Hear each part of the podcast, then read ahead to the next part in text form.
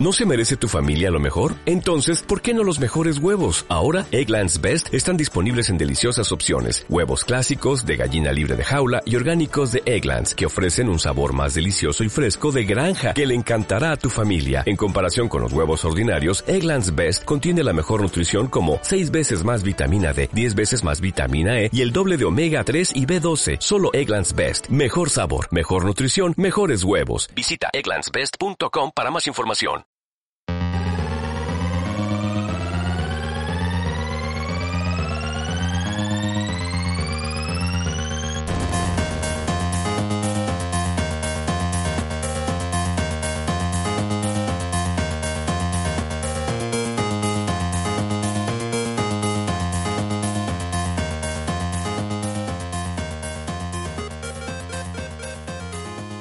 Bienvenidos y bienvenidas a RAM, un podcast de la tecnología en el que hablamos sobre el desarrollo de videojuegos.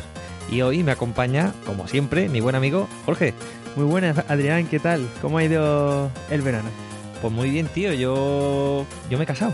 No me digas, Adrián, ¿cómo te has Sí. metido en ese embolado? Pues ya ves tú, y al final ya tengo 32 tacos y al final ya tocaba. Y además con la canción esta del anillo para cuando, menos mal que, que lo he hecho a tiempo, porque si ¿Cuánto no... daño ha hecho esta mujer con la canción esa? Eh, bueno, ha sido este año nada más, pero ya la mía me lo cantaba de otra manera.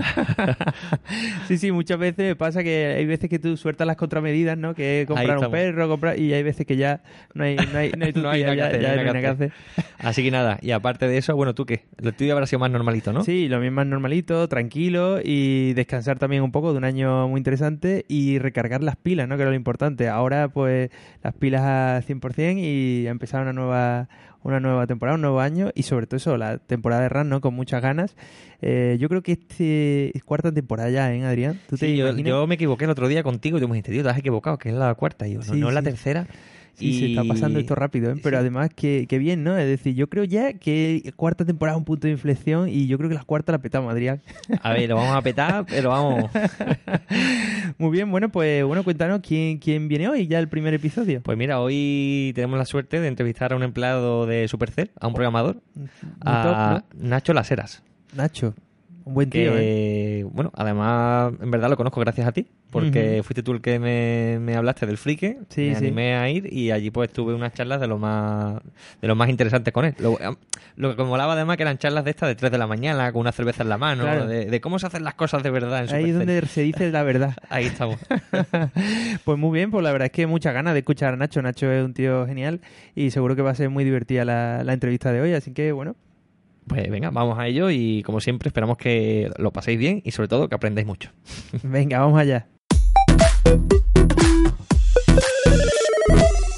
Pues hoy tenemos como primer invitado de la cuarta temporada, tenemos a Nacho Laseras, programador de videojuegos en Supercell. ¿Qué tal, Nacho? Muy bien, aquí muy tranquilamente esperando a ver qué, a ver qué, nos, a ver qué me contáis. A ver qué nos cuentas tú, ¿no? Sí, sí, tenemos ganas de, hablar con él. La verdad es que hay muchas cosas interesantes, ¿no? Que, que esperamos de esta entrevista. Pues Venga, empieza tú, Jorge Rompelielo, un poquito, que estamos oxidados después de tanto tiempo sin grabar episodios. sí, después de un Así verano que, te dejo los honores de la primera pregunta, que Bueno. siempre es la más, la más divertida, por lo menos para mí. Sí, esta pregunta además con- hoy con curiosidad, con bastante curiosidad la hacemos, ¿no? Que, que solemos preguntar a nuestros invitados, es el hecho de eh, cuál es el último videojuego eh, que has terminado. Siempre hacemos esta pregunta porque creemos que no es lo mismo jugar porque picamos de muchos juegos al cabo del día, pero cuando realmente terminas un juego es que realmente eh, podríamos decir que es un juego que te ha gustado y que está dentro del target de juegos que, que- que te gustan y que sueles jugar. Por eso, ¿cuál sería, en tu caso, el último al que has jugado y te has terminado? Eh, pues eh, terminar, terminar, eh, lo que se dice terminar, el último que me he terminado fue en un viaje de avión que hice hace poco, me terminé el Donut Country, Ay. Donut County, no, no sé exactamente cuál es el título, el del el chulo. post de pool del Donut. Eh, claro, ahora últimamente lo que he jugado que a mí me está gustando mucho es el Monster Hunter, Ajá. que no me lo he terminado, me he llegado bastante lejos, pero claro, llevo 63 horas Claro. y yo me quedo un poco más. Entonces, es un juego que es muy largo, Sí. sí, me he llegado muy lejos, he jugado muchísimas horas, pero y me gusta mucho ese juego, me flipan a mí los juegos de grindear y de numeritos, pero por otro lado, eh, no me lo he terminado todavía. Dice también algo de ti, ¿no? Porque se ve que tienes tiempo, ¿no? Para dedicarle al juego, porque ese tipo de juegos, tipo de Monster Hunter, son juegos de echarle muchas, muchas horas, ¿no? La cuestión es que juegas a eso y ya está. Y ya nada más. Hombre, aún, no aún así, no sé cuándo te las has comprado, pero yo cuando en su día era enganchado, 60 horas a un juego de ese tipo es muy poco. O sea, ese es el típico juego que la gente le echa 300 60 horas y- 400 y todavía no horas sabes no luchar bien, ¿no? A Me gustísimo. lo compré de salida ahora que salió para PC. En, salió a principio, no, octubre, ¿sabes? principio de septiembre creo que salió. Entonces, Pero me lo compré el primer día. Qué guay. Y... yo que hace aquí siempre normalmente preguntamos esta preguntita y ya está. Pero yo, como es programador de videojuegos móviles, Ah, venga. le quiero preguntar, ¿y juegas en móvil, Nacho? ¿Juegas a videojuegos en móvil? También juego en móvil y también hay videojuegos que a veces no son de los que hacemos nosotros. Eh, también juego algunas otras cosillas de móvil. Guay. Es que yo, por ejemplo, me, me cuesta mucho. No sé si por, por qué, porque lo relaciono con el trabajo o porque ya me da como pereza o lo que sea. Ah, sí. Pero o juego para porque estoy buscando probar algo, lo que sea, o no suelo jugar en móvil. No... Bueno, y yo ya me quedo con la curiosidad. Eh, has arrancado la pregunta, pero yo me gustaría saber cuál es el último juego de móvil también al que le ha dado caña, Nacho. Mm, Ahí el tema de pasárselo ya es más difícil porque es verdad, el Donut County sí me me lo pasado. Eh, pero, por ejemplo, también jugado a, juegos, a algunos free to play. Eh, ahora mismo estoy jugando porque, como, la- como es español, fui hablando con un conocido aquí de Helsinki, que es brasileño, pero él vive aquí. Él me decía, no, yo intento jugar a todos los juegos de Brasil o de Finlandia. Y dije, ah, pues yo también. Y un juego español que es de, de un estudio de Barcelona que se llama B-Square. El juego se llama Almost que es un clicker que tiene así gráficos bastante chulos y tal. Pues lo he estado probando también. Eh, ahora estoy probando un, un juego que está en beta cerrada, así que no os puedo contar nada de él. Pero bueno, espero que en algún momento salga. ¿Pero de, Eh, de Supercell o no. de otra compañía? Mm, Casi es de una de las compañías en las que hemos invertido. Ajá. Eh, y, y no está. También que también me está gustando. Y no sé ahora mismo que más estoy jugando. Déjame que echaré un ojo al móvil. Ent- Entonces, el tipo de juego, digamos, que en móvil te suele, te suele gustar, te suele molar, que buscas normalmente en los stores, ¿qué tipo de juego sería? Para móviles, ¿eh? Ah, mira, sí. Uno, y aquí uno, mira, uno que es que me está gustando mucho, que no me acordaba, que hace tiempo que no juego a él, y que además lo voy a recomendar. Es un juego que se llama Hold Down, que es totalmente diferente a lo que suelo jugar yo. Es, eh, es eh, premium. eh, y es un juego de que es como una especie de Arkanoid, pero que es como de ir eh, excavando en un planeta o en diversos planetas, porque cada planeta es más difícil, y es como de bolitas. Eh, y lo vi porque lo, lo recomendó en el Twitter eh, Ashel Bol- Bolmir, que es un tío que estuvo en... eh, es un tío que estuvo en eh, Game Company, que luego creo que estuvo en el Tris. Y la verdad es que el juego está súper bien. O sea, es muy sencillo, pero está súper pulido y es súper juicy, de esto que le gusta tanto a los de a los indies. Y es un juego súper recomendable. Hold down. y también ha eh, salido hace poco. Sí. ¿Cómo dice? Hold down. Sí, porque lo estoy buscando y no, no lo consigo encontrar. Por lo bueno. menos en Android. No se está, no se está en Android. Ahí. Para los que no tengan el hold down, también os puedo recomendar el Alpha Ver 2, que yo soy súper fan de este juego. Pero este es muy conocido. Vale, vale. Los pondremos como enlace en el programa, no, Ah, no Sí, se sí. preocupe. Juego, juego bastante en el móvil. Y en, y en nosotros en, en Supercell juega, la gente juega bastante el móvil. O sea, yo me entero muchos juegos porque los voy viendo. A veces echas un ojo a alguien está jugando un juego. El otro día me recomendaron unos escape rooms eh, Oh, que, me encantan. que estaban bastante curiosos y lo vi porque vi a, a una chica que estaba jugando y le pregunté, oye, ¿qué juego es ese? Y me dijo, ah, mira, están muy bien, son unos escape rooms. Y "Oh, pues y ahí en- conoces juegos nuevos, que eso es lo, lo complicado del móvil, descubrir juegos. Sí, eh, es como una, una tarea que se tiene que imponer como el usuario, ¿verdad? Muchas veces, de a ver si puedo encontrar un juego que me guste. Porque con Sí, toda la publicidad y tal, no tienes que bu- re- rebuscar. En ese sentido, tengo que decir que Apple eh, ha hecho una cosa que está muy bien, que es que ahora la tienda pues tiene como los artículos estos y hacen Mm. bastante publicidad de juegos premium, porque también son juegos como de otro tipo, ¿no? Porque no van a hacer publicidad de los juegos que más venden, Claro. porque ya venden. Eh, bueno, y Nacho, eh, háblanos un poco de... eh, nos han dicho un pajarito que eres oyente de- del programa, ¿no? ¿Cómo, del programa RAN, ¿no? de aquí, ¿no? ¿Cómo, cómo empezaste a escucharnos y, y bueno, y por qué te gustó? ¿Qué, qué es lo que más te, te gustó del programa, no? Pues el, el cómo empezar, cómo empecé, no, no estoy 100% seguro, o sea, porque supongo que sería porque entrevistasteis a alguien de la gente que sigo en el Twitter y, puso el link y, me, puse, lo escuché, me gustó y como no hay tantos programas de desarrollo de juegos, sobre todo que hablen de la industria nuestra, porque yo sí que escucho mucho los típicos podcasts de entrevistas de desarrollo, el Designer Notes, el del, el del la IAS y todos estos, también escucho otros podcasts que han entrevistado gente y claro, estos podcasts pues todos entrevistan a la misma gente, a veces es que hacen el, el tour, ¿no? Es como la promoción. Es como la lista de los 40, ¿no? Sí, que es, y te sale siempre la misma gente. Y claro, pues la gente de la industria del país, algunos ya los conozco, ¿no? Porque entrevistasteis hace unos cuantos programas a UNAI, que la historia de UNAI ya me la conozco bastante. Y, otras historias no me las conozco de ahí, pero me las conozco de donde nos conocemos nosotros, que es del Freakend. Claro. yo lo de Ralu, la historia de Ralu ya me la conocía, y de hecho entre la charla que hizo en el Freaking hace tres años y la del año pasado, mm, poco menos que yo me conocía toda su historia.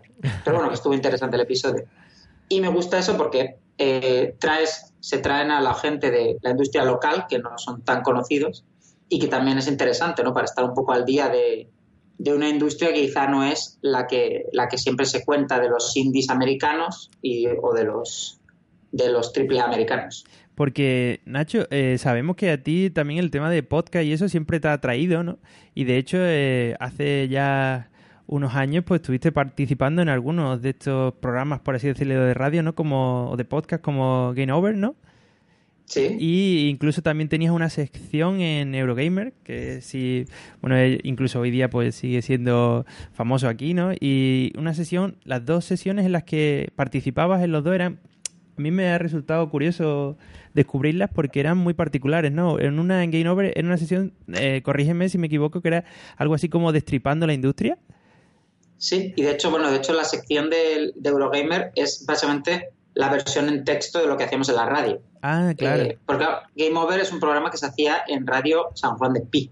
Es Radio de Espí, pero que es de San Juan de Espí, que es un pueblo del Valle Obregat, es una emisora local un estudio humilde, o sea, no es, no en los 40 principales. Entonces, eh, cuando el programa se distribuía en podcast y fue razonablemente conocido, y luego simplemente con Eurogamer y tal, pues hubo como una especie de fusión. Nosotros teníamos un blog y lo nos unimos y publicamos los textos en Eurogamer. Porque en Eurogamer. como sección porque en Eurogamer se llamaba algo así como las noticias que nunca te encontrarán de los videojuegos. Ah, no, eso, eso, fue otra, eso fue una paranoia mía. Esto, ah, esta, es una historia graciosa. Esto es porque a mí el tema de la prensa eh, de videojuegos me interesa bastante. Eh, me interesa ahora, pero lo veo como un poco más de distancia. Lo que me pasaba a mí con la prensa de videojuegos eh, española, española y en realidad global, es que, claro, yo veía que había muchas noticias que yo seguía pues por portales como Gama Sutra o por em, Gama Sutra, eh, de, de, foros o de foros de eh, webs que yo me metía y luego no los veía eh, y yo creía que eran súper relevantes para la industria, de juegos que a mí me molaban porque me gustaban mucho los MMOs y los juegos League of Legends. Yo era muy seguidor del League of Legends y del Dota. y aún, ahora solo lo miro, no juego, pero lo miro en miro los partidos. Y cuando y claro, yo veía que, que, estos juegos no se hablaban nada en las páginas de videojuegos y en cambio salían tonterías sobre detalles menores de un tráiler de lo que fuera, de un juego de Ubisoft, y se dedicaban tres artículos. Y decía, ¿qué está pasando? ¿no? Y entonces yo me dediqué a hacer como una recopilación de cinco noticias y ponerlas en mi blog de esto no lo vas a leer en la portada de Eurogamer. Y cuando nos juntamos con Eurogamer, el que llevaba nuestra sección, que era uno de del programa nuestro, que era Jonathan, me dijo, hombre, pero Nacho, eh, que está ponlo en Eurogamer si quieres, porque al final tenemos libertad. Y lo empecé a colgar en Eurogamer. Ajá. Mm, amigo, vale, vale, Y esto fue, así fue la historia. Y ponía noticias de cosas que me parecían eh, relevantes eh, o que yo pensaba que esto, esto quizás es interesante ¿no? para la industria. Están todavía colgadas algunas en mi, en mi blog o no sé, en Eurogamer aún hay alguna. Pues a ver si trincamos el enlace para colgarlo con la, con la entrevista, claro que sí. Y dejemos un poquillo, claro. Que también te quería preguntar, Nacho, por tu, por tu participación en la Ludum Dare, en Game Jams, ¿no? Eh, no sé si esto es algo puntual o, como hemos tenido a otros participantes en el podcast, ¿lo haces habitualmente? ¿Es algo que te, te gusta seguir o...? Pues lo hago cuando puedo. Eh, no siempre me vienen bien las fechas, porque, pero bueno, lo guay que tiene la Ludum Dare es que em, las fechas, eh, como hay cuatro, sabes que si se te pierde una, pues la siguiente ya puedes participar. Entonces, si hay una que, no puedo participar, pues siempre la siguiente, siempre como que tengo más interés, ¿no? Mm, la que casi siempre suelo participar es la Global Game Jam, porque esta es una al año y además eh, aquí en, Helsinki, eh, la, yo soy bastante amigo de gente que trabaja en Next Games. Son la gente que está haciendo juegos de Blade Runner y que han hecho los juegos de Walking Dead para móvil.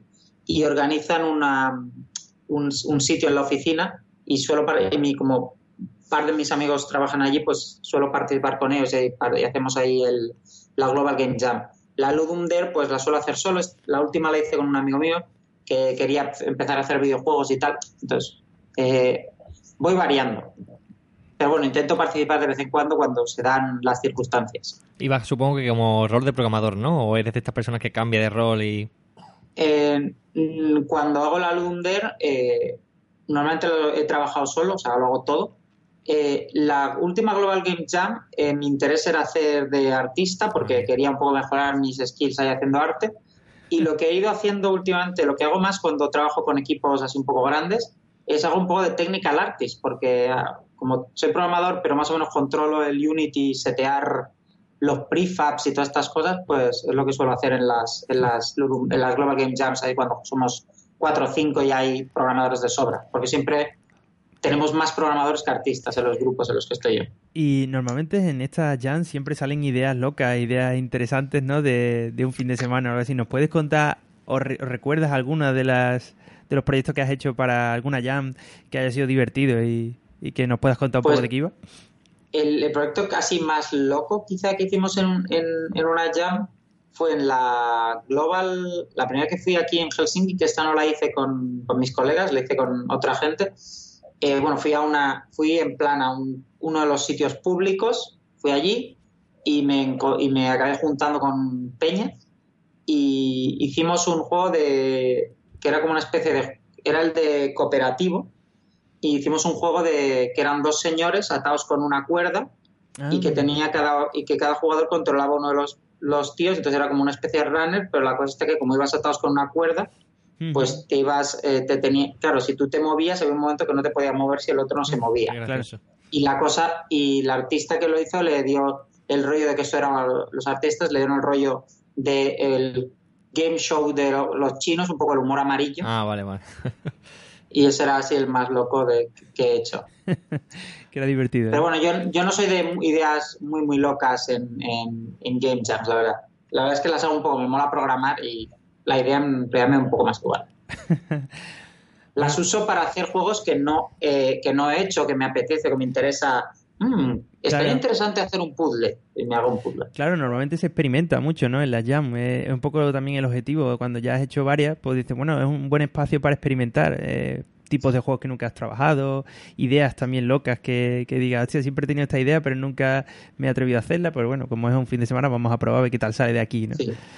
sí, un día en una Jam que era, no era una global, era una, era una una jam eh, que era la que hacen aquí, porque yo colaboro con un centro de jóvenes que les enseñamos a hacer juegos, y hicieron como una jam con los chavales, y luego los voluntarios también hacíamos juegos, ¿no? Y yo y otro, estuvimos, el tema era deportes, y hicimos un juego de roller derby, que es el deporte este tan friki que normalmente son chicas, que es como de ir dando vueltas a un, a un en una pista, y es como de dar vuelta. Hay uno, una que tiene que como adelantar a las otras. Sí.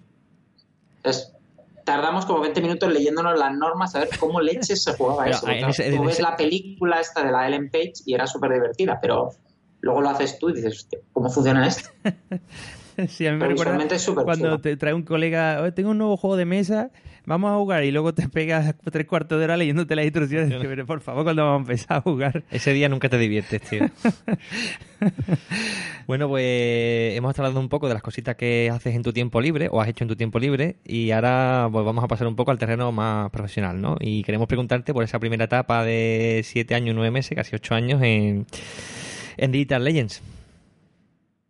¿Qué fue tu, pues, tu, rol ahí? Mm, ¿Qué nos puedes contar de, esa etapa? ¿Cómo, cómo empezaste? ¿no? Porque pues, también, una pregunta, ¿esa fue, ¿ese fue tu primer trabajo, por así decirlo, en el mundo del videojuego? ¿O trabajaste? Y, casi, y, casi trabajo normal, ah, como quien dice. Porque estoy haciendo unas prácticas eh, programando en Perl en el CAC. Eh, es una cosa muy pequeña, estuve de becario cuatro meses, o sea, y luego entré y pas, directamente entré en Digital eh, yo entré de junior y en principio, o sea, entré de junior en principio de gameplay, aunque bueno, eso luego cambió un poco y así también luego así me fui moviendo, ¿no?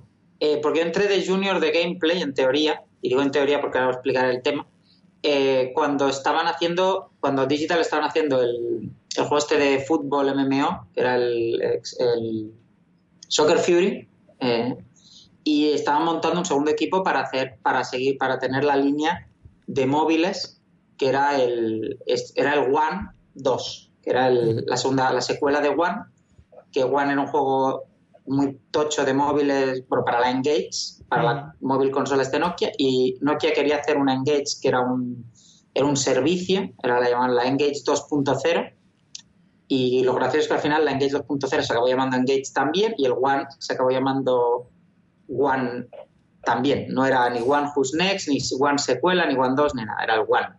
Aunque el nombre en código en el proyecto, en el, en el repo y en el proyecto de Visual Studio era One 2. y yo entré, técnicamente, yo entré de gameplay, pero claro, yo llegué allí y también ficharon a otro programador que venía de, de Microjox.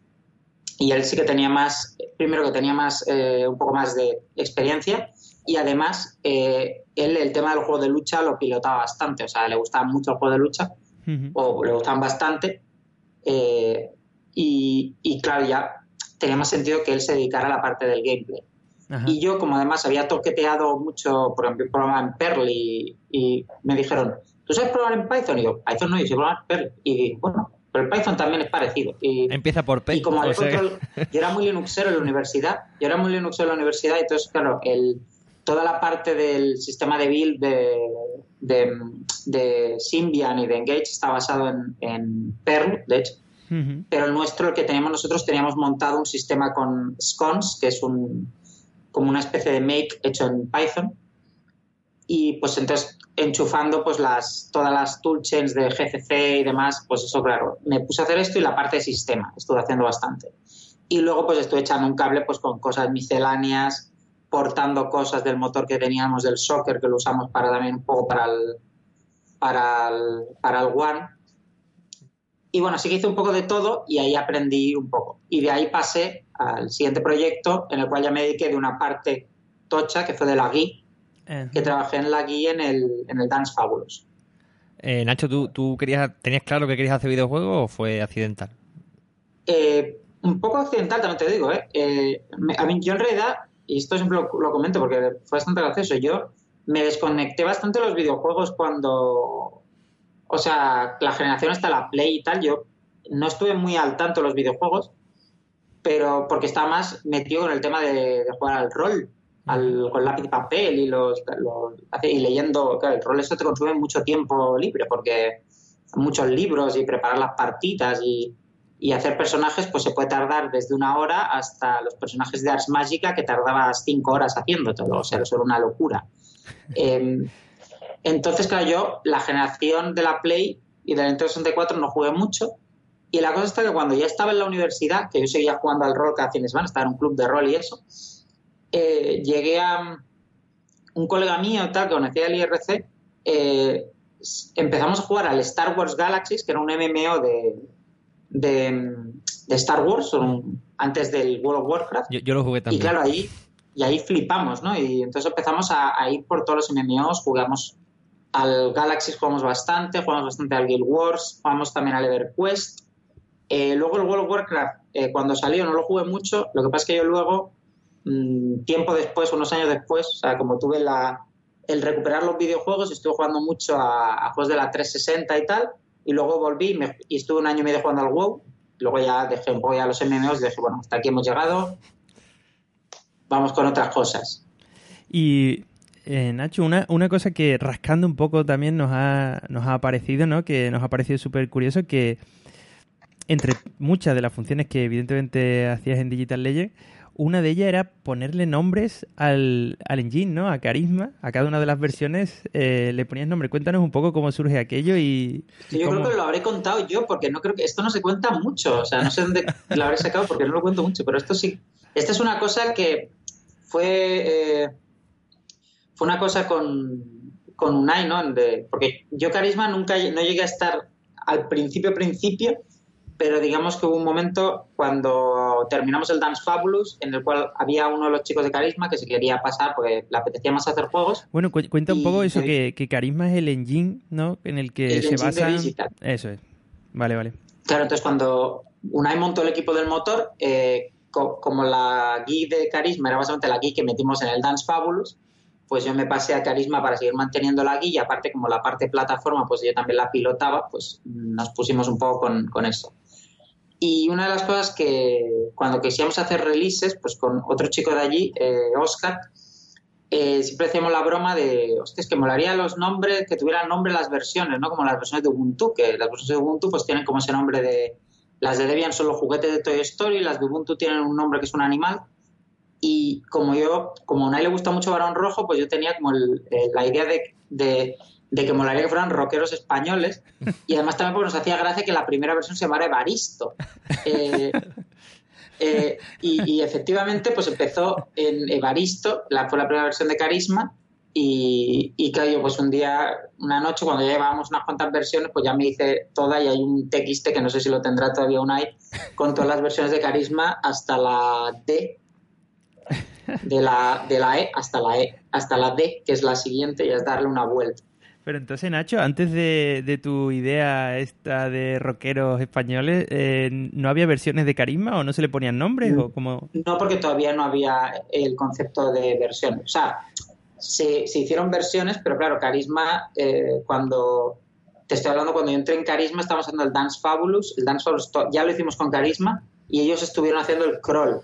Entonces el crawl estaban haciendo carisma, pero no había versiones porque no había otros proyectos que usaran carisma, era el crawl. Y ellos tenían carisma y el crawl y trabajaban con los dos proyectos. No tenían el concepto de una versión y este juego live que se va a mantener durante meses. Bueno, el juego live nos llegó mucho después de cuando, cuando empezó Carisma, eso también es verdad. Y Nacho, mm, La historia buena, ¿eh? Sí, la historia es buenísima y de hecho estaba pensando, mientras lo estaba diciendo, eh, si algún día hiciéramos un trivial loquísimo sobre historia sobre el, el desarrollo de videojuegos español, esta sería la típica pregunta hija de puta de esta de ¿qué nombre se ponía el motor de Carisma cuando Nacho estuvo trabajando del año al año tal? ¿Te imaginas? De esta la de un millón de euros la pregunta. Sí. Y, que, y que sería difícil porque los chavales de ahora muchos no saben quién es Evaristo. O sea... Esa parte. Qué bueno. Eh, siguiendo un poco, repasando tu experiencia profesional, pues llega un momento ¿no? en el que cambias de Digital a, Remedy, ¿no? La pregunta que nosotros siempre hacemos aquí es ¿por qué decides pegar el cambio? Muchas veces la respuesta pues es más o menos delicada, ¿no? Pero no sé si tú tienes una respuesta sencilla o... Eh, pues no es súper, o sea, no es delicada en el sentido de que la gente yo creo que ve como muchas o sea, muchas veces creo que la gente, la historia no es tan divertida como, como la de los nombres de carisma. Eh, simplemente fue porque, eh, y lo he contado alguna vez, ¿no? yo, claro, yo llevaba ya ocho, bueno, casi ocho años en digital y, y, y, no me había ido porque en realidad digital eh, el nivel técnico que hay es bastante tocho. O sea, que, que bueno, vosotros conocéis a Unai y sabéis que es un es un máquinas y ahí se y la peña que hay, o sea, y no es solo un hay, es decir, resto de gente de allí, pues es, eh, es también muy top. Pero claro, yo en aquel momento todavía vivía con mis padres, ¿no? Estaba, no tenía relación, y digo, bueno, yo que podía ir a, trabajar fuera, que también me apetece ver mundo, ver cómo se trabaja, porque este, yo solo he trabajado aquí. Entonces también a veces pasa que como la gente allí es tan buena, había poca rotación, pues se trabaja muy bien en digital, no hay casi problema, entonces había poca rotación, poca, veías a poca gente nueva y como que es como un poco el estancamiento, ¿no? Quiero ir a ver mundo, ver cómo se trabaja en otros sitios, ver otros, vivir nuevas experiencias. Y bueno, me salió la oportunidad de, de, de, venirme a Remedy, eh, a venirme aquí a Finlandia. Finlandia además me mola porque como soy, me gustaba mucho el power metal, pues claro, yo escucho muchos grupos finlandeses de música. Eh, el único que conocía es de Finlandia, poco menos antes de venir. Em, y, y, y, simplemente esto, un amigo mío que conocía además de un foro de videojuegos, del foro de otro podcast de videojuegos que se llama Último Nivel. El foro este ya murió. Pero bueno, el chico este que lo conozco de, además, nota graciosa, este chico eh, que todavía está en Remedy, lleva ya cinco años en Remedy debe llevar, hablando yo el reloj de oro. Em, el chico este, eh, yo me acuerdo cuando yo estaba ya, acababa, lleva tres años haciendo videojuegos, me dice, oye, fanático, que me ha apuntado un máster de videojuegos y tal. Luego, y me iba contando, ah, pues mira, sí, he conocido una de no sé cuántos. Luego se fue a Remedy, estuvo trabajando en Remedy y luego se fue para, para, para, para Remedy. Se fue a Mercury, luego a Remedy. Ajá. Y nada, y claro, yo a este chaval lo conocía desde hace un montón de años, habíamos hablado un montón por internet. Lo conocí cuando me vine aquí a hacer la entrevista, o sea, cosa que pues fue muy graciosa. Pero bueno, y nada, me vine a Remedy y, muy bien. Vine, hice la, o sea, hice unas cuantas entrevistas y me dijeron, oye, pues vente, y me vine. Qué fácil, ¿no? Parece. Sí, dicho así, dicho así, conozco un, un colega tal y cual. Sí, parece en realidad en aquel momento a los de Remedy les interesaba porque en aquel momento, igual que Digital estaba intentando hacerlo de tenemos el juego de PC y el juego de, móviles, pues Remedy también querían hacer lo mismo. Entonces tenían un equipo de, de consolas que en aquel momento estaban haciendo Quantum Break y luego estaban haciendo, habían empezado a hacer desarrollo para móviles, porque querían, ya veían que el Quantum Break eso era una cosa enorme y que hacer solo un proyecto eso es arriesgadísimo, porque como, como pringues, aunque afortunadamente Quantum Break salió bien y han seguido adelante. Sí, pero también es verdad que era un proyecto arriesgado en cuanto a concepto, o sea, que estaban ahí, venga, a ver cómo diversificamos. yo creo que es que era enorme. Ese proyecto era muy grande. es que yo creo que la parte que lo hacía enorme no es la parte de, imagen real, ¿no? De crear una tenía una miniserie grabada ahí con actores que Pero eso no lo hacían aquí, o sea, eso no lo hacían en Finlandia. claro, pero, pero entiendo que eso encarecía mucho un proyecto de estas características, ¿no? Claro, y eh, entonces como querían tener también una parte paralela porque bueno y, porque además el, el problema que hay aquí con los ciclos es que eh, los ciclos de AAA, estos los típicos de haces crecer el estudio y luego lo decreces, pues eso está muy bien si estás en la costa oeste de Estados Unidos, donde hay un montón de estudios, entonces, o en Canadá, donde creces el estudio, luego la gente que se le acaba el contrato, pues coge y se va al otro estudio que están empezando a crecer. Y entonces, pues, la gente que está empezando, pues engancha un par de trabajos, hasta va enganchando trabajos hasta que encuentra un puesto fijo y luego pues viene otra gente. Pero claro, que en Finlandia el problema es que en Europa moverte de país, o sea, o moverte simplemente, aunque en Estados Unidos te tengas que ir de, de, Seattle, el estado de Seattle a, yo sé, a, Austin o luego a California, quieras que no, hablan el mismo idioma, eh, las leyes son más o menos las mismas, pero claro, es que aquí si te tienes que ir desde, desde Reino Unido hasta Alemania, luego hasta Finlandia, eh, las, eh, las leyes son diferentes, la gente es diferente, el idioma es muy diferente y el finlandés es uno de los idiomas más chungos que hay. Eh, Luego te diremos que nos digas algo en finlandés. Sí, bueno, llevo cuatro años estudiándolo, medio lo entiendo, pero no lo hablo. entonces, claro, eso es, muy, eso es muy problemático. Entonces ellos querían buscar a ver si podían arrancar un, algo de móviles. Ya habían hecho un proyecto cuando yo entré, acababan de, o estaban a punto de, de, lanzar Agents of Storm, que fue el primer juego que hicieron, un juego como de lanchas, que era así como un tower, como un tower defense, pero al revés, era un tower attack con lanchas. Y nosotros estamos haciendo el segundo proyecto, que de hecho ahora el, control este que han haciendo es el P7 de Remedy, el nuestro era el P2. O sea, y el Agents of Storm era el 1, ¿no? Cuando están con la nomenclatura esta de los números, pues el mío, el que estoy trabajando yo era el 2 y luego estoy trabajando en el 5, que antes de irme. eh, que tampoco salió también a otra cosa para móviles. El P4 no se hizo por, este es el punto friki, porque los de IT dijeron que ni se os ocurra de hacer un repositorio P4. O sea, que esto, a ver, tenemos la, la IP, usamos el P4.remedy para, para el Perforce. Que lo, aquí los, bueno, Cantón, que creo que tú sí que has trabajado con, Perforce, imagino. Bueno, algo. Sí, pues eso, el Perforce eh, dijeron que ni se os ocurra. Y así que hicieron, pasaron del 2, o sea, del 2 al 3 y del 3 al 5. Y luego ahí ya es cuando me fui ya. Eh, bueno, eso, eh, y, la pregunta también nos pasa un poco igual. Parece que en Digital Legend estabas más cómodo, ¿no? Porque estuviste más tiempo. En Remedy tuviste menos tiempo. No sé si fue por algún motivo que no te llegó te llegaron a interesar los proyectos o porque te salió otra oportunidad que es la siguiente, ¿no? Y como te salió y, parecía interesante, pues te moviste, ¿no?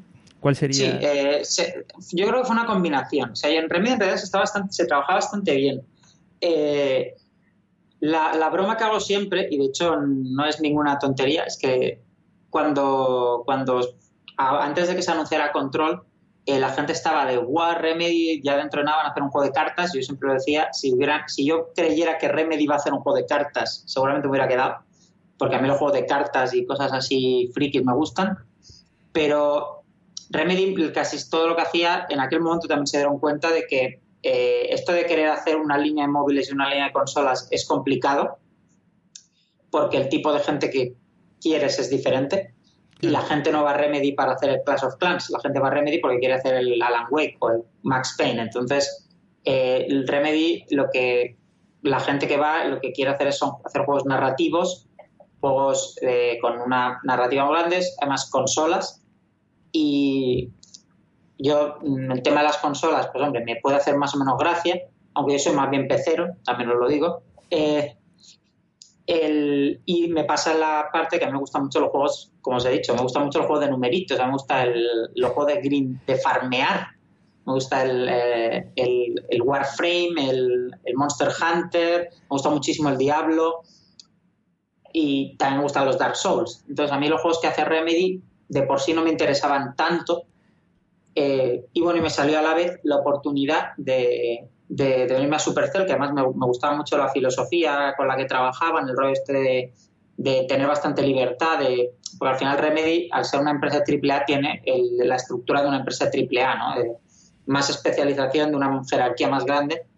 Y, y en Supercell, pues, eh, son un equipo más pequeño. Dentro de ese equipo, pues, hay bastante libertad y bastante hacer un poco el, eh, de tener un poco, un poco lo, lo, que dice Valve que hacen, que luego hay quien dice que no lo hacen. Eh, pues más o menos esto era lo que me motivó. Y me vine, me vine cuando estaban haciendo el Smash Land, eh, que de hecho estaba el Smash Land en Soft Launch cuando yo estaba haciendo las entrevistas, no me preguntaron nada del Smash Land y según, según me, ya firmé el contrato, ya me volví. Y la semana siguiente, antes de que empezara, salió el anuncio de que lo cancelaban y dije, ah, bueno. Menos mal. Yo ya tengo el pues contrato. ahora entiendo porque no me ha preguntado nadie nada del Smashland. Porque qué raro que no me pregunten nada, ¿no?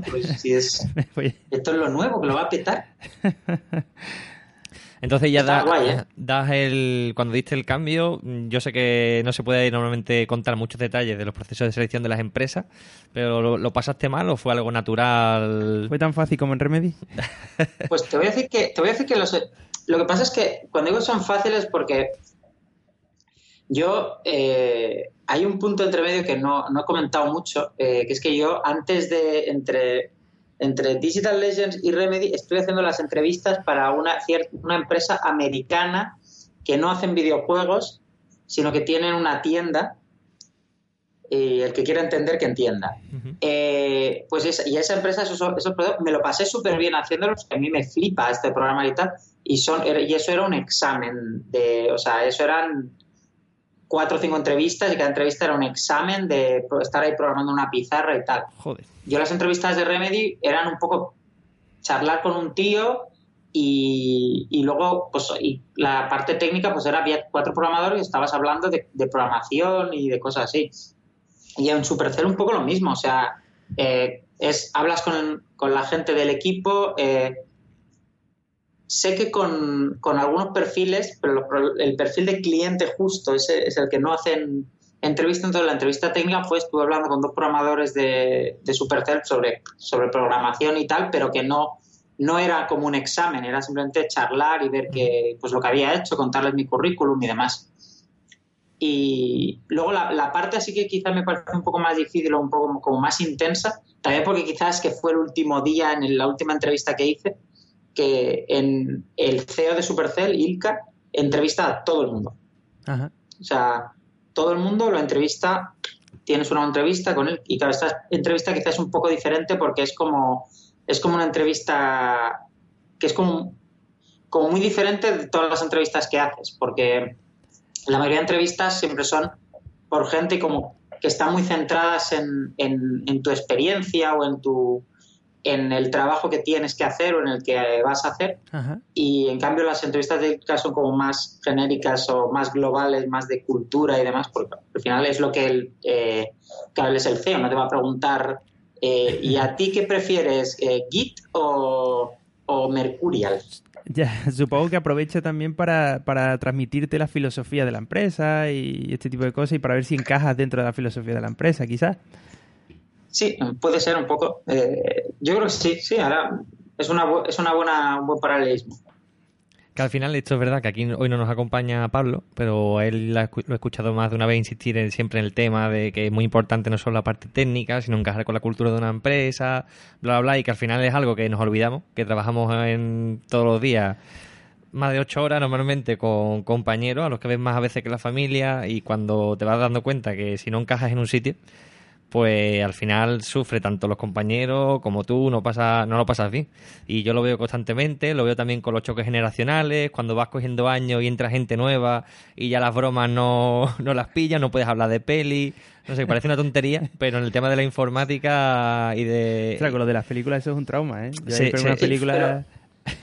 Pero, eso, eso, que, eso es un peligro, ¿eh? Porque hay, el, hay ahora mucho debate en sobre todo en, empresas, eh, ahora con el tema este de la diversidad, hay el debate de, mm, hay que tener cuidado de no contratar a gente que sea como nosotros. No, está claro. Porque, claro, o sea, el, que, y esto a veces ha pasado, ¿no? Y no, no, es, no quiere decir que no tienes que contratar a alguien porque sea como, como nosotros, pero es que a veces hay que evaluar dos veces. Si a veces encuentras un candidato y dices, que este, este candidato es que juega Warhammer como todo este equipo. Parece que sea perfecto porque es exactamente el mismo perfil del resto de desarrolladores de este equipo. Quizá no es la persona que necesitas porque quizá es básicamente no te va a aportar nada. Entonces hay que tener cuidado o sobre todo hay que pensárselo dos veces si realmente es... Sí, tú, eh, comentas que también es importante buscar diversidad ¿no? de ideas distintas y que puedan aportar diferentes ideas en el equipo, ¿no? Sí, y, aunque bueno, al final eh, también tienes que evaluar si, si, va a encajar. Si puede, claro, si puede encajar. Eh, sobre todo para nosotros el, el, tema de encajar o lo que yo he visto siempre eh, complicado, que siempre es al final para mí de lo, lo que más complicado es en Supercell encontrar cuando estamos fichando gente, más que encontrar a alguien que conozca las tecnologías que, que bueno, tiene, los, tiene lo suyo, porque con, como siempre cuenta Unai, ¿no? que dice que buscar gente que sepa hacer más más cada vez es más difícil. Em, pero esa parte eh, se encuentra, ¿no? Al final eh, tampoco es tan... Eso es imposible, ¿no? Pero siempre es encontrar a alguien que, que, que sea un poco eh, pies en la tierra y que además sepa trabajar por sí mismo, porque una cosa rarísima que hacemos nosotros es que no tenemos em, no tenemos un jefe que venga el primer día y te diga, bueno, pues prográmate esto. Ah, pues sino que tienes, que tienes que ser un poco proactivo y buscarte tú los, los bugs. Eso, eso era curioso, porque una de las preguntas es ¿cómo es el primer día en Supercell? Pues, pues mira, el primer día, eh, ahora, ahora es un poco diferente. ¿eh? Te, que decir que estamos un poco mejorando el, el, onboarding, este, ¿cómo se llama?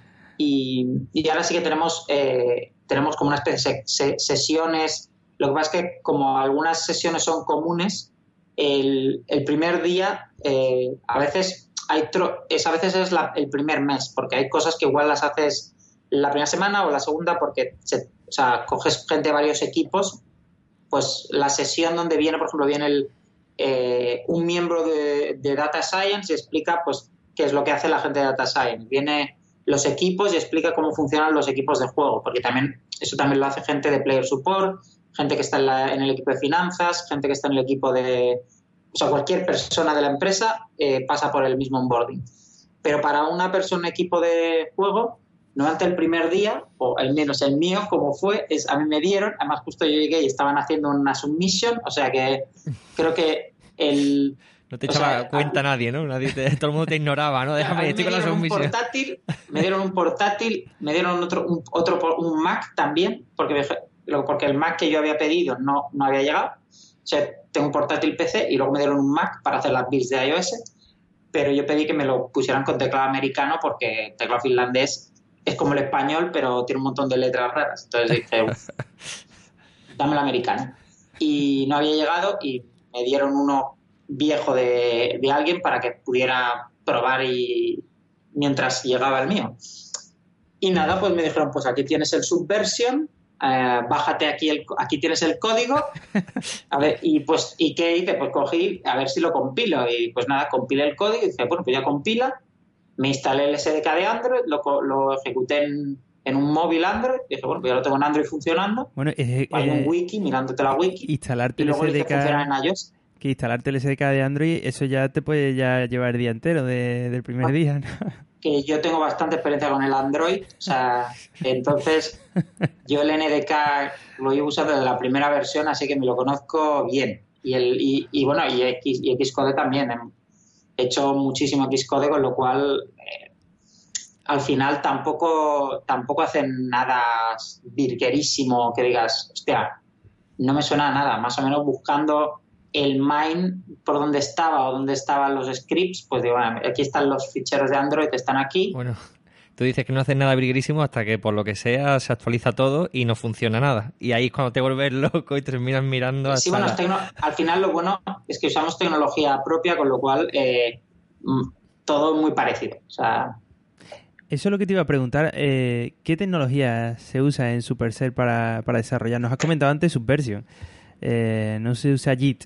Me, parece curioso. Eh, em, sí, bueno, lo, del Subversion en el Git es un debate. Em, por, por, lo momento usamos Subversion. Supongo porque la cultura de aquí de Finlandia hay varias eh, varios estudios tochos que han usado históricamente Subversion y en su día se, se, se, puso Subversion y no se cambió porque, total, ya funcionaba. Y al ser equipos tan pequeños, el problema de Git no, lo tenemos, ¿no? Em, ¿Y tecnología? ¿Qué tecnología usáis en el día a eh, día? pues es C++ eh, a pelo, o sea, no hay, no usamos ni Unity ni nada, es eh, C++, tenemos un, una cosa peculiar, o me parece muy interesante, que es bastante, creo que funciona muy bien como trabajamos nosotros, es que eh, tenemos un motor, que pero que el motor no llega tan alto como Carisma. O sea, Carisma, el motor digital o los motores, digamos, tipo Unity o tipo Unreal, cogen, intentan coger mucho del stack del juego. O sea, te, te dan para que tú escribas solo tu juego. El motor de, que tenemos, que compartimos todos los proyectos, no hace tantas cosas. Es básicamente, no te da, por ejemplo, la escena no te la da.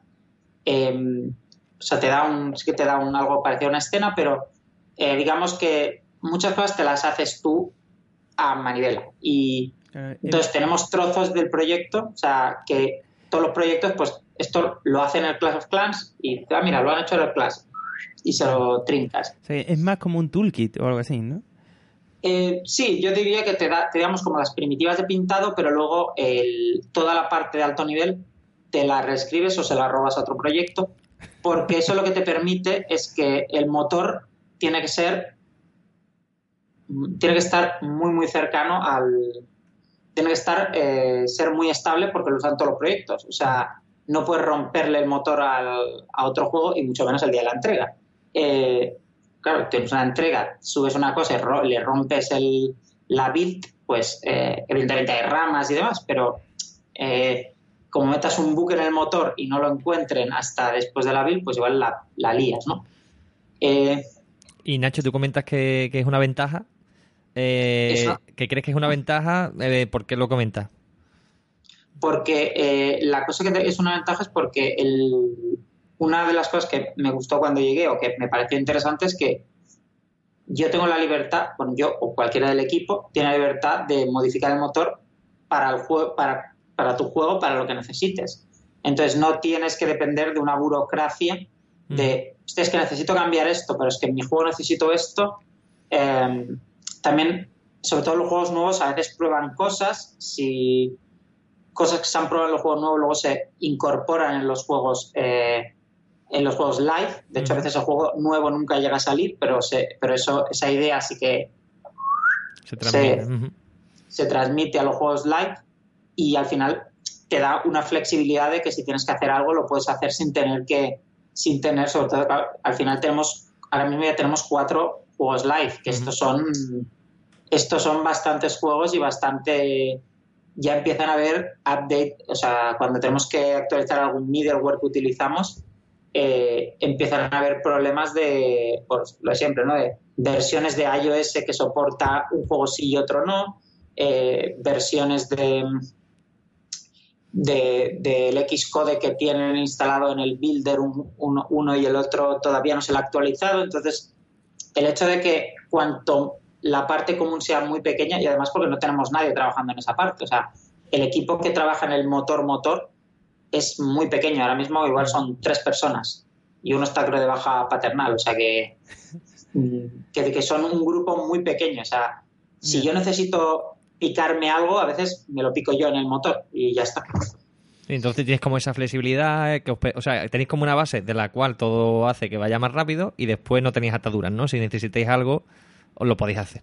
Que a fin de cuentas los, programadores normalmente muchas veces necesitamos esa sensación de poder resolver una papeleta en caso de que haya un problema, que cuando estás con un sistema cerrado que te lo da ya todo hecho, cuando no, ahí es cuando viene el auténtico problema, ¿no? Necesito hacer esto, no me lo da la solución, ¿qué hago? Claro, pero... Sí, el problema es que no tenemos tampoco la... Supongo que cuando... Yo trabajando en Digital Legends, ¿no? que tenemos un equipo de tecnología muy grande, eh, eso sí, ahí sí que eso sí que trabajamos más con un motor que hacía todo. Pero ahí en ese en Digital teníamos un equipo de tecnología que igual éramos 10 o 12, igual los juegos eran tres o cuatro personas de programación, pero claro, luego habían dos o tres juegos a la vez. Claro. Claro, porque comentabas antes que los equipos en Supercell son pequeños. Pequeños de y cuánta son gente. Autosuficientes. y autosuficiente, que eso. ¿De cuánta gente estamos hablando cuando dices que son equipos pequeños? Pues eh, yo creo que somos entre. Los equipos live son entre 10 y 10 y 20. Creo que nosotros ya somos 13 en Heyday. Ajá. Ah, Heyday, ¿trabajas tú actualmente? Sí. Y son y esto, esto incluye programadores de servidor, programadores de cliente, eh, QA, data scientists, diseñadores, o sea, community, o sea, todo, o sea, todo, todo tu contenido. ¿Hasta qué punto, Nacho? Porque antes lo has mencionado un poquito, ¿no? Esta, que una de las cosas que te motivaba para entrar a Supercell pues era la cultura de empresa y la filosofía que tenían. Y hasta qué punto esto es verdad. Yo también he leído artículos y tal y se presume de esta libertad hasta el punto ¿no? de que muchas veces el propio equipo tiene la autoridad sobre si un proyecto puede o no puede ver la luz. ¿Esto lo has vivido tú y, me puedes dar bueno, fe? Me he cancelado, me he cancelado tres, ¿eh? Aquí, buenamente. Eh, yo, porque yo entré para el, entré para Heyday, eh, pero luego apareció un proyecto nuevo que, y como era el último que había llegado a Heyday, pues dijeron, pues que se venga Nacho, que, que, que nos vale para este proyecto y como es el que está, es decir, como acaba de llegar, es el que se puede salir. Porque al final también es un problema, ¿eh? O sea, a, ver, fichar gente es difícil porque también traerse gente a Finlandia no es nada fácil y esto es una cosa que, como ya os he comentado, tiene muchos problemas, ¿no? Así que cuando hay que buscar, pues tenemos una serie de programadores y entonces saber de dónde sacan los programadores, ¿no?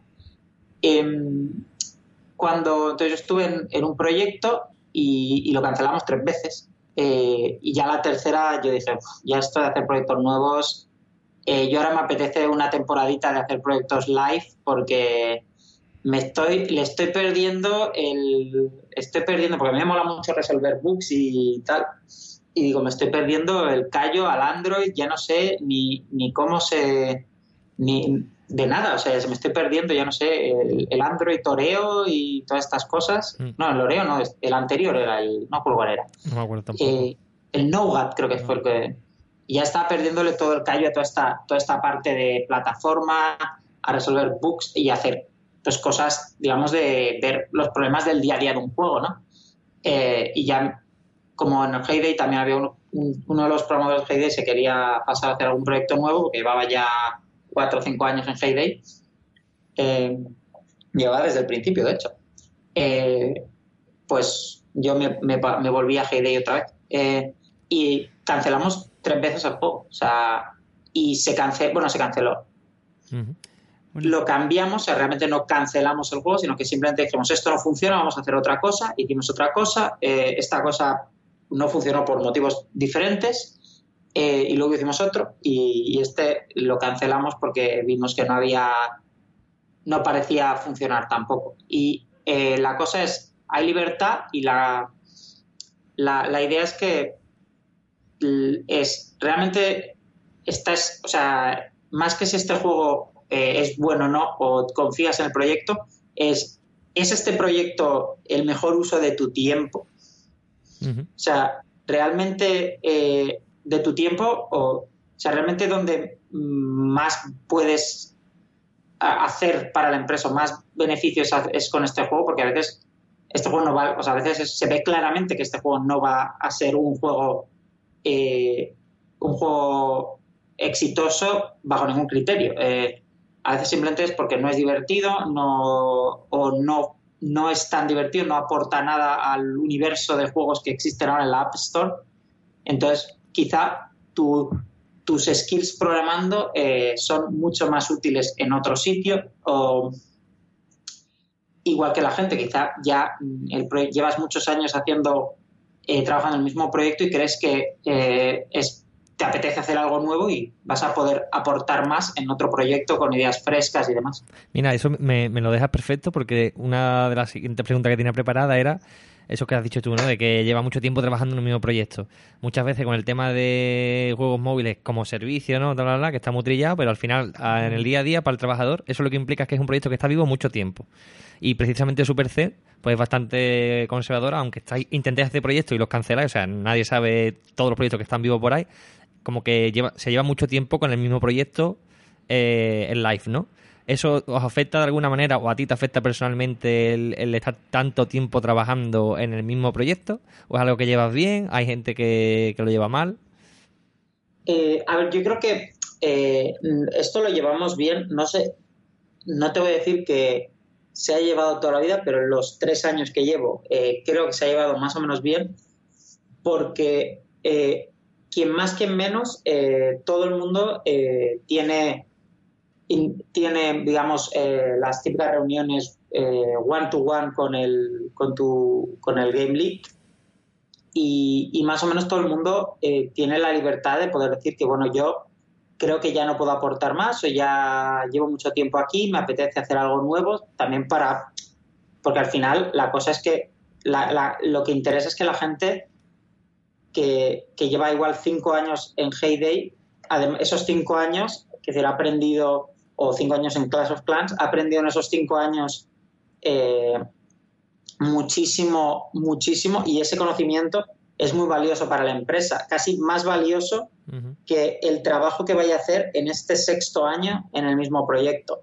Entonces, de la forma que yo lo veo es, eh, la empresa también lo que le interesa es que esta, es mantener a esta persona y estos conocimientos en, el, en, la empresa y mover estos conocimientos a otro, otro proyecto también son muy valiosos, porque decir, esta, esta persona que lleva cinco años haciendo algo en un sitio eh, tiene un conocimiento de, del proyecto, de la vida del proyecto muy interesante y el que viene a sustituirlo trae ideas nuevas, con lo cual siempre se, se oxigena mucho cuando viene gente nueva. De hecho, cuando alguien nuevo viene a un proyecto, yo eh, he visto un antes y un después, de que viene alguien con un proyecto y como trae ideas nuevas, tal, muchas veces ese primer año, primeros incluso dos años, siempre hay como mucha atracción, mucho le da como un momento nuevo al, al proyecto. Entonces, y luego la gente, claro, la gente que va a otros proyectos, que yo esto no lo he visto, porque claro, yo llegué y, viene gente y yo ya, estos ya llevaba, ya estaban en la empresa, no sé, no sé exactamente su trayectoria, así que tampoco puedo aportar mucho, pero yo creo que bien. Bueno, y eh, estamos todo el tiempo diciendo, ¿no? El hecho de que has comentado que, cómo es eh, vivir allí en, Finlandia, eh, que incluso hay veces que, es complicado llevar gente, gente para allá. No sé si es un hándicap que tiene Supercell, entonces cuéntanos un poco también para, para que los oyentes también lo entiendan. ¿Cómo es la vida allí en Finlandia? ¿Qué, ¿Cuáles son las dificultades que plantean o las diferencias que plantean? ¿no? Pues eh, a ver, la vida en Finlandia creo que no es mucho más difícil que... O sea, es bastante más fácil lo que la gente se cree, porque la gente se cree que esto es como el muro de Juego de Tronos, que, que esto es todo hay nieve y, que vamos ahí con la piel del lobo y algo así. Eh, en realidad, mm, Finlandia no es tan diferente de, de, Londres en el sentido de, de, clima. Es verdad que hace un poco más de frío, eh, hemos llegado a menos 25 alguna vez, eh, pero bueno, en invierno, invierno, eh, los grados negativos casi siempre, pero a menos 25, que es cuando ya empieza a doler, yo solo he estado un año de los cuatro que llevo, que, o sea, se puede soportar. lo único que es un sitio, lo que no se dice mucho es que está bastante oscuro en invierno, ya veis ahora que ahora estamos, estamos viendo por la cámara y luz no hay mucha y son las ocho y media de la tarde. Y por la mañana, pues igual sale el sol en invierno, invierno, igual sale el sol a las nueve de la mañana y se pone a las tres. Entonces tienes poquísimas horas de sol. ¿Y la comida? Eh, ¿Y la comida qué tal? La comida es bastante pasable. Eh, ha tardado, ha tardado en responder. Por decir que mala, por decir que mala. Eh, comida típica, comida típica de allí.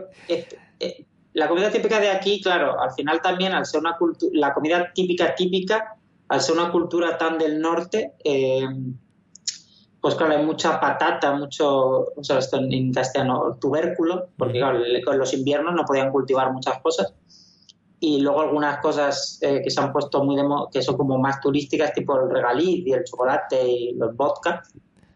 Pero comida sí que digas, qué delicia. Eh, ahora mismo no se me ocurre ninguna. Pero bueno, se, se pasa. lo curioso es que hay muchos restaurantes nepalíes. No sé por qué. Eh, curioso. No sé que, si, si, es que debieron venir unos, abrieron un restaurante y se trajeron a toda su familia y estos a sus familias porque hay una cantidad de restaurantes nepalíes que yo no había visto en la vida. ¿Será el, equivalente en España al chino? pero también hay bastantes chinos. Ah, o sea, es que, pero hay. Es, animal la cantidad de nepalíes que hay aquí. Joder. Eh, así un poco a, modo de resumen, de, eh, dime la cosa que más te gusta de vivir allí y la que menos. Pues eh, lo que me gusta más de Finlandia seguramente es que es una ciudad, o de Helsinki en sí, es que es una ciudad bastante pequeñita y, se puede llegar a todos lados con transporte público porque yo odio conducir, entonces no me gustaría vivir en ningún sitio que tuviera que conducir para ir a los sitios. Entonces me gusta mucho que se, se puede ir a cualquier sitio en transporte público y además, aunque haga frío o esté oscuro y haya nieve o hielo, eh, la gente hace vida normal. Yo con mis colegas, pues, eh, aunque sea 5 de diciembre bueno, el fin de diciembre no, que es la independencia de Finlandia, pero que sea diciembre, quedamos para tomar un café y aunque estemos a menos 20, quedamos, nos vamos ahí tapados, vamos y vamos al interior. O sea que todo, todo viene en eso. Y lo que menos me gusta es que también me gustaría eh, dedicarle, también parte es culpa mía, que no le dedico el suficiente tiempo al estudio del idioma como debería. Eh, y que todavía no, llevo cuatro años y todavía no, no hablo mucho el finlandés, eh, mayor parte por culpa mía, no, no por el idioma, que no tiene ninguna culpa. En tu defensa también te digo que haces muchas cosas ¿eh? en tu tiempo libre, o sea que no se puede con todo. Mm. Eh, te quería preguntar, ¿no? La siguiente pregunta pues va un poco dirigida a tu veteranía, ¿no? Llevas ya más de 10 años como de, experiencia, ¿no? Como programador en, en videojuegos, además curiosamente siempre relacionado con videojuegos móviles, ¿no? Y me gustaría que me dijeras ¿qué crees tú que es lo que más ha, cambiado en ti como profesional, como programador, desde que empezaste hasta ahora? Eh, pues mm, no sé qué no sé si lo que más eh, pero sí que eh, yo creo que con, con, el tiempo yo creo que me he hecho me he hecho más tranquilo porque ahora ya ahora como que al principio estaba como más obsesionado en, en, en yo creo que todo el mundo no o sea no solo yo me imagino con resolver la tarea en cuestión y ahora como que como que tengo más el, punto de, saber eh, exactamente por qué eh, ocurre algo antes de, o sea, antes era un poco de, hay que, hay que arreglar esto, lo arreglas, vale, ya está.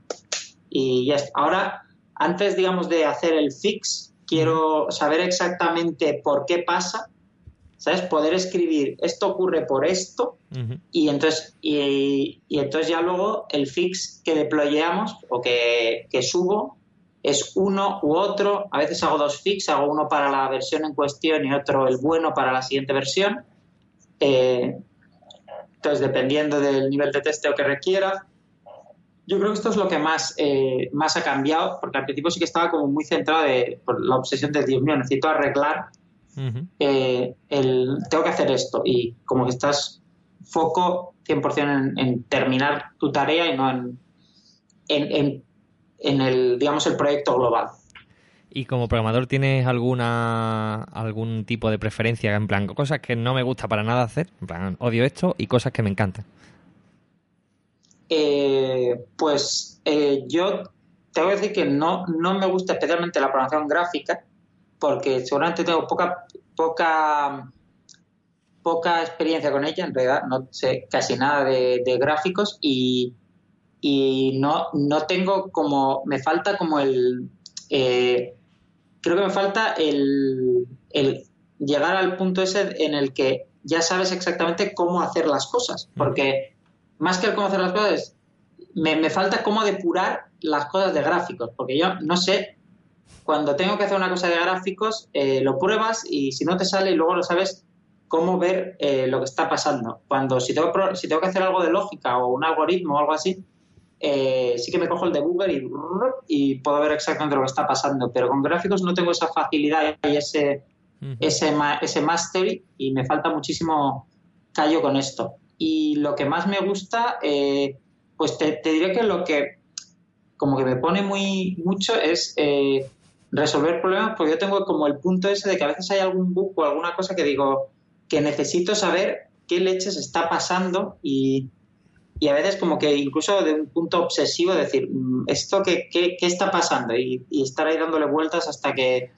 ¿Por qué nos está fallando esto? Mm. Quizás no hay, no hay nada más atractivo ¿no? que alguien te diga, llevamos dos días con una historia y no sabemos cómo resolverla. a ver si se te ocurre hoy si puedes averiguar qué es lo que pasa. Y eso ya es como... El reto, ¿no? El eh, reto, ¿no? Se te pica de una manera que tú y ese día no piensas en otra cosa nada más que en resolver aquello, ¿no?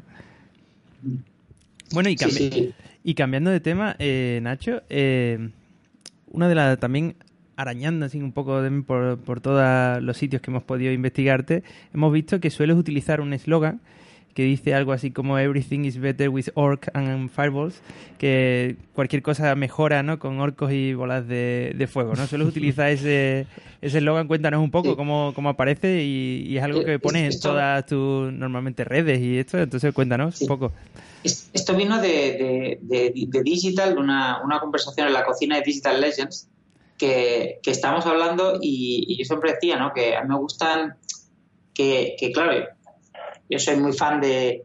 A mí me gustan los juegos deportivos, por ejemplo, no me gustan nada, ¿no? Yo decía que, claro, es que el problema que hay con los juegos deportivos es que a un nivel estético me parecen muy feos, porque a mí la estética de, los futbolistas me parece lo más hortera del universo. O sea, yo veo a las, las bambas que lleva eh, Cristiano eh, Ronaldo y me parecen muy feas las bambas eh, de Cristiano Ronaldo, ¿no? Perdona, perdona el eh, inciso, nunca pensé que aparecería ese nombre en este podcast. sí, o sea, Curioso. la única ropa deportiva que me gusta es la que lleva The Rock. Ah, de hecho, toda mi ropa de gimnasio es de la marca Under Armour, que es la que utilizan eh, The Rock y los jugadores de fútbol americano. Y, Y cuando hablábamos de, esto, yo decía, es que claro, a mí si un juego de fútbol me pusieran eh, como el Blood Bowl, ¿no? Me ponen orcos, bolas de fuego, que mm, cosas de fantasía y superpoderes, que un poco también lo que estaba intentando hacer eh, Digital Legends cuando hacía el juego aquel de fútbol, ¿no? El Soccer Fury, aunque esta conversación fue posterior. Eso yo lo que me molaría, un juego de fútbol de con que haya el equipo de los trolls contra el equipo de los elfos oscuros y la pelota tengas ahí el golpe de fuego o algo así y con, con farmeo y cosas. Esto me molaría más, yo creo que esto mejoraría, ¿no? Eh, y de ahí de esa broma dije todo, porque todo con ojos iguales de fuego mejor. Y de ahí empezamos a hacer la broma esa y ahí se quedó. Ahí se quedó, ¿no? Fíjate, yo apostaría, apostaba porque era una idea loca de una jam o algo así, pero fíjate, curioso de dónde viene, ¿no? No, pero, pero por ahí viene. Vale, y bueno, una de las cosas también, aprovechando que la experiencia laboral que tú has tenido, ¿no? Dentro y fuera de, España, una de las cosas que, que también nos interesa mucho y a los oyentes no es saber, según tu experiencia, eh, cómo, mm, cómo, es de diferente trabajar en el extranjero o trabajar en España. Es decir, se parecen, no tienen absolutamente nada que ver, recomiendas eh, visitar fuera o dices, no, en España también se pueden hacer cosas geniales y no hace falta moverte. Es decir, ¿qué, qué, qué, qué opinión te merece? Yo, eh, quizá mi, mi, opinión, digamos, del extranjero de España no sería 100% eh, objetiva, porque, claro, yo he trabajado en una empresa, eh, en empresas el extranjero, en empresas internacionales, pero en España eh, trabajé en Digital, que es una empresa que seguramente está al nivel de estas empresas, al nivel de la calidad de los productos, pero quizás no teníamos, al menos cuando yo trabajaba, o no teníamos tanta proyección internacional, aunque cuando yo estuve en, Digital sí que tuvimos eh, gente, tuvimos dos finlandeses en Digital. Eh, eh, y claro, entonces yo no, yo sé que por ejemplo ahora en, en, Barcelona hay muchas empresas tipo King, está Social Point, que es que tienen un perfil más internacional. Digital Legends como, o sea, una de las cosas buenas que debe tener, o sea, y ahí, ahí también te digo que algo se, tiene, se puede extraer de Digital Legends eh, bastante bueno, que es que eh, hay mucha gente que lleva muchos años. Esto quiere decir que la gente descontenta, o sea, descontenta no, estará si llevan 10 años. Claro. Eh, eh, entonces, claro, al ser una empresa como más familiar, que nos conocíamos todos, que éramos todos españoles, quieras que no, pues no tienes este perfil internacional de que hay, por ejemplo, en Supercell o que había en Remedy, que había gente de todo el mundo y te permitía, pues, eh, entablar, eh, ver cómo tener mucha más influencia y forma de trabajar, ver formas de trabajar, conocer cosas de otros estudios, problemáticas que habían tenido en, en uno u otro lado y sobre todo también tener mucha información de a veces las típicas ideas locas que se te ocurren de que alguien propone, oye, mira, he visto en este juego esto. Y luego alguien te dice, ah, pues yo en mi empresa hicimos esto y, y luego tu proyecto no lo hice y en realidad no sirvió de nada. Así que esto no lo hagamos porque no sirve para nada. O sea, parece que, que vaya a ser la leche, que esto sea una ideaca y luego al final tiene cero efecto real y claro, tienes como mucha información, que esto en España es más difícil, porque claro, si, si tienes una empresa que, todo, que no hay mucha gente, pues claro, las referencias y las experiencias son mucho más contadas. Claro. Y bueno, es curioso porque comentas que, claro, que en España eh, yo creo que todos estamos de acuerdo en el que hay mucho nivel y hay gente muy buena que de hecho se va afuera y, se hace incluso, mm, por así decirlo, imprescindible en los equipos a los que va a trabajar, ¿no? Pero eh, añorando un poco, ¿no? La industria de aquí, la industria de España, eh, ¿qué crees que, haría falta para que la industria en España tuviera más peso a nivel mundial? Ya que parece que sí tiene o existe gente que pueda eh, llevar proyectos importantes, pero no sabemos por qué no, no termina de, de tener tanto peso como, como comentas antes, ¿no? Hay otros países como por ejemplo UK, en Londres, pues hay muchísimas empresas y, el sector es mucho más grande y hay muchas más posibilidades de, de moverte y de, y de, hacer cosas en proyectos a nivel mundial, ¿no? Eh, yo no, no, soy un experto en, montar empresas y de hecho eh, no, lo, lo, no, puedo, no, no voy a, ya voy a dejar el disclaimer de que yo no soy un experto en el tema, así que que yo os doy lo que yo veo y lo que yo extraigo, digamos, de ver un perfil de las empresas, ¿no? Eh, yo, por ejemplo, lo que veo que, que, aquí funciona mucho y que aquí les viene muy bien en Finlandia es que al final el equipo, yo creo que para los inversores lo es todo. Entonces, o es muy importante. Porque tú ves las empresas que se montan aquí y yo lo que veo en las, cuando se monta una startup o una empresa de juegos aquí en Finlandia es que lo primero que te ponen es somos esta gente que venimos de esto. Y, tú ves toda la lista de, como el currículum de dónde han estado.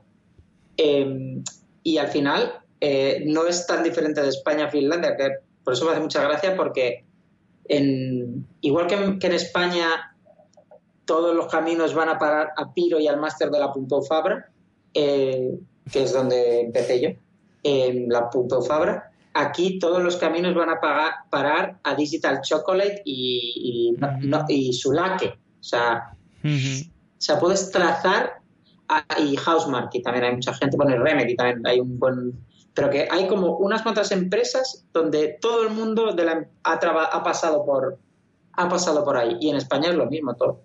Quien más quien menos en España o ha trabajado en Piro o ha trabajado en Mercury.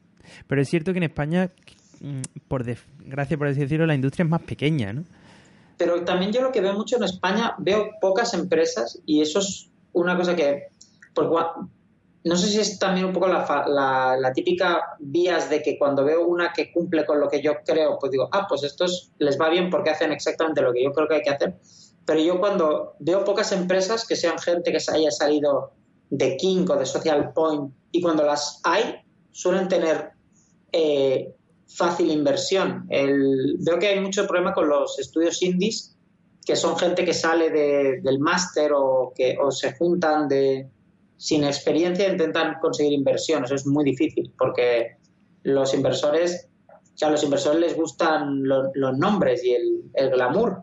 Hombre, cierta seguridad, ¿no? De dónde estoy poniendo el dinero, ¿no? Para que si no hay experiencia, hostia, la seguridad es compleja. Entonces, Pero yo creo que esto se va a arreglar, o sea, se va a arreglar con el tiempo que eventualmente eh, cada vez más habrá más gente de King que se animará a hacer empresas o gente de, bueno, de hecho ya ocurre en, esta, en, en Reino Unido pues, varias empresas que se han montado con gente de King eh, UK, de King Londres mm. y, y, bueno, gente con, que ha montado empresas que ha estado en King eh, Estocolmo también hay unos cuantos.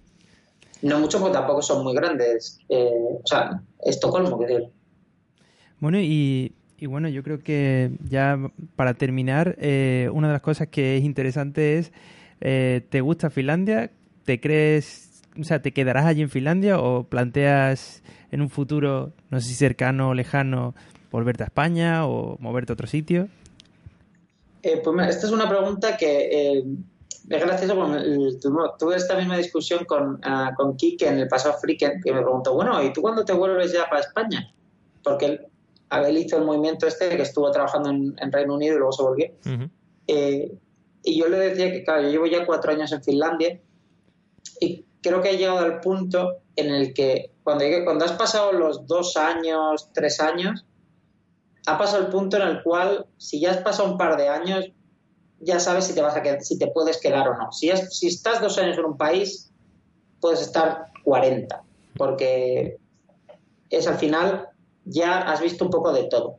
Yo, en mi caso, eh, yo creo que me quedaré porque la verdad es que me gusta bastante la ciudad, eh, se vive bastante bien, es un sitio tranquilo, eh, si, te puedes adaptar a, hacer unas cosas en verano y otras cosas en invierno, que no son exactamente las mismas, pues todo bien y, y bueno, y de momento lo que dure lo que dure el trabajo, que parece que la industria aquí pues funciona más o menos bien, hay muchas empresas, cada vez hay nuevas, eh, hoy me, a veces cierran, ahora me contaban eh, hoy de un estudio que, que, va a abrir dentro de poco, así que ya supongo saldrá en las noticias en algún momento, así que yo creo que como mínimo voy a estar unos pocos años más por aquí. No sé cuántos, Te queda pero algunos. Sí, sí, me quedan algunos inviernos. Pues, José, yo creo que hemos llegado al final de nuestra listilla de preguntas. Sí, sí, la verdad es que muy bien, ¿no? Yo me lo he pasado muy bien. No sé, Nacho, ¿qué tal? Pues muy bien, bastante entretenido.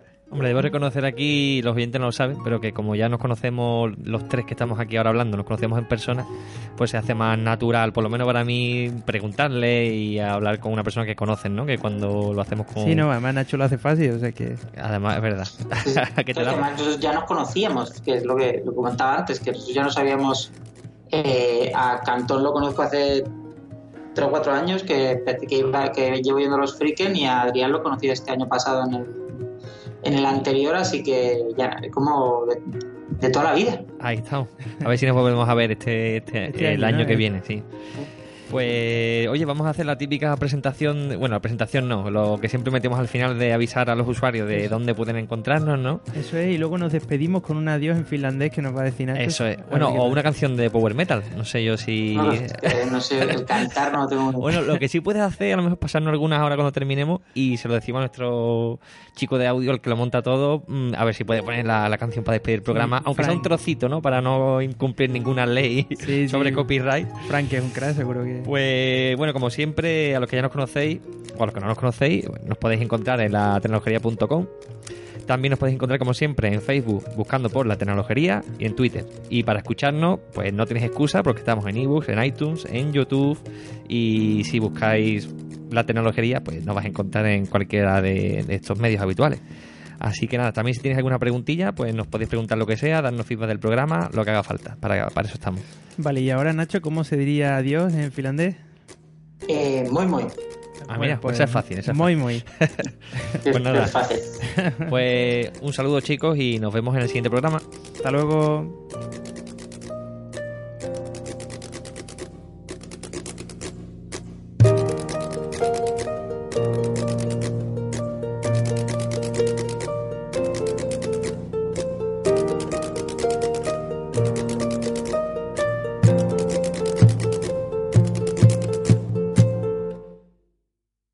¿No se merece tu familia lo mejor? Entonces, ¿por qué no los mejores huevos? Ahora, Egglands Best están disponibles en deliciosas opciones. Huevos clásicos, de gallina libre de jaula y orgánicos de Egglands, que ofrecen un sabor más delicioso y fresco de granja, que le encantará a tu familia. En comparación con los huevos ordinarios, Egglands Best contiene la mejor nutrición como 6 veces más vitamina D, 10 veces más vitamina E y el doble de omega 3 y B12. Solo Egglands Best. Mejor sabor, mejor nutrición, mejores huevos. Visita egglandsbest.com para más información.